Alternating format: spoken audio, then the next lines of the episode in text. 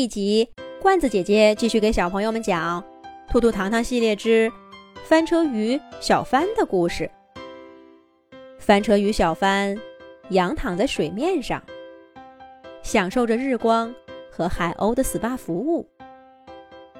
这些海鸥确实经验不足，远远比不上马夫鱼和龙头鱼的手艺，常常把小帆给揪疼了。好在它皮厚，倒没留下什么伤痕。不过小帆已经很知足了。相比那些寄生虫带来的烦恼，被海鸥啄上几下，就像挠痒痒似的。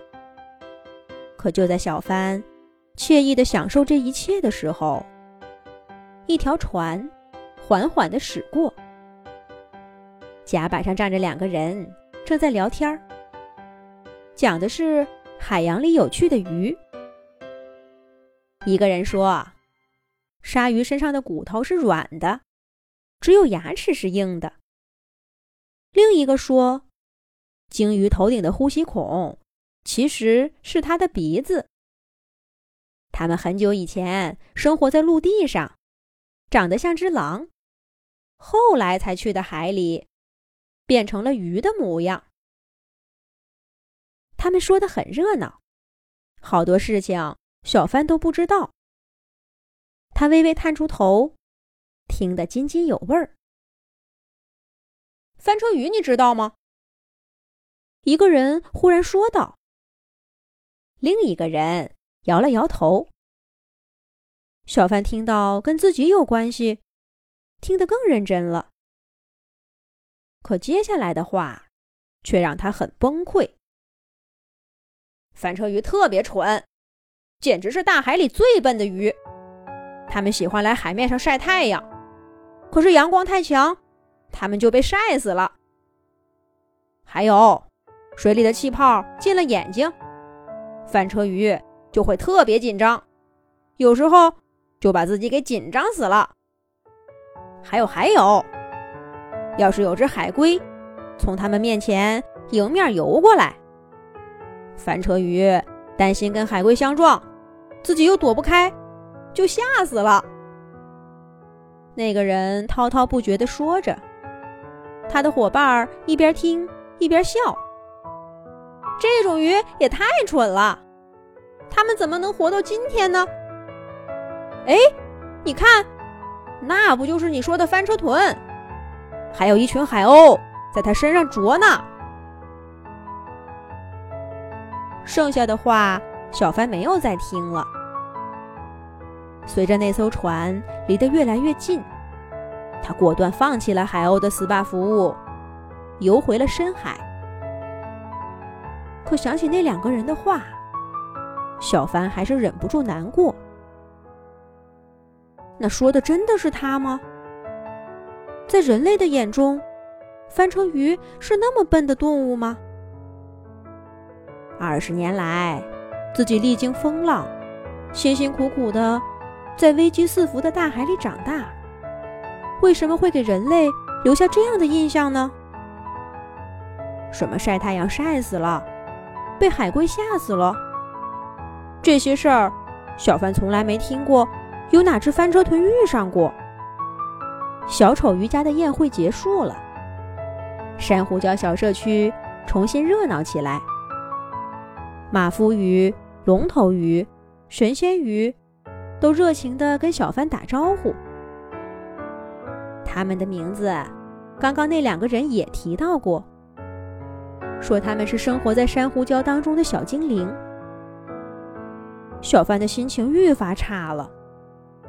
同样是海洋动物，为什么人类的观感差异这么大呢？小帆心不在焉地离开珊瑚礁小社区，在大海里游荡。他又遇到成群结队的沙丁鱼、独来独往的剑鱼、附着在鲨鱼身体下面的印鱼。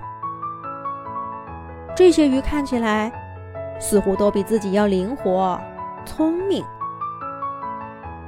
不对呀，怎么连我自己都开始这样认为了？小帆猛地警醒过来，不行，我得改变这个印象。对，必须改。就这样，小帆游到海底，拨通了一个神秘的电话。喂，这里是兔兔宫殿，请问你是哪一位？电话接通了，月宫小兔兔熟悉的声音顺着听筒传过来。听了小帆的烦恼，兔兔哈哈大笑。原来是这件事儿呀，那你找我们。真是找对人了。其实被人类误会的动物，远不止你们翻车豚一种。我们最近正在整理目录，准备拍摄一期节目，改变这种印象。那我把你加上好了。现在需要介绍一下，你们翻车豚究竟是什么样的动物？我好在节目里帮你们证明。月宫小兔兔听着小帆的叙述，刷刷刷记录着。等都写完，他却话音一转，对小帆说：“不过，小翻车豚，你认真想想，人类的印象真的就那么重要吗？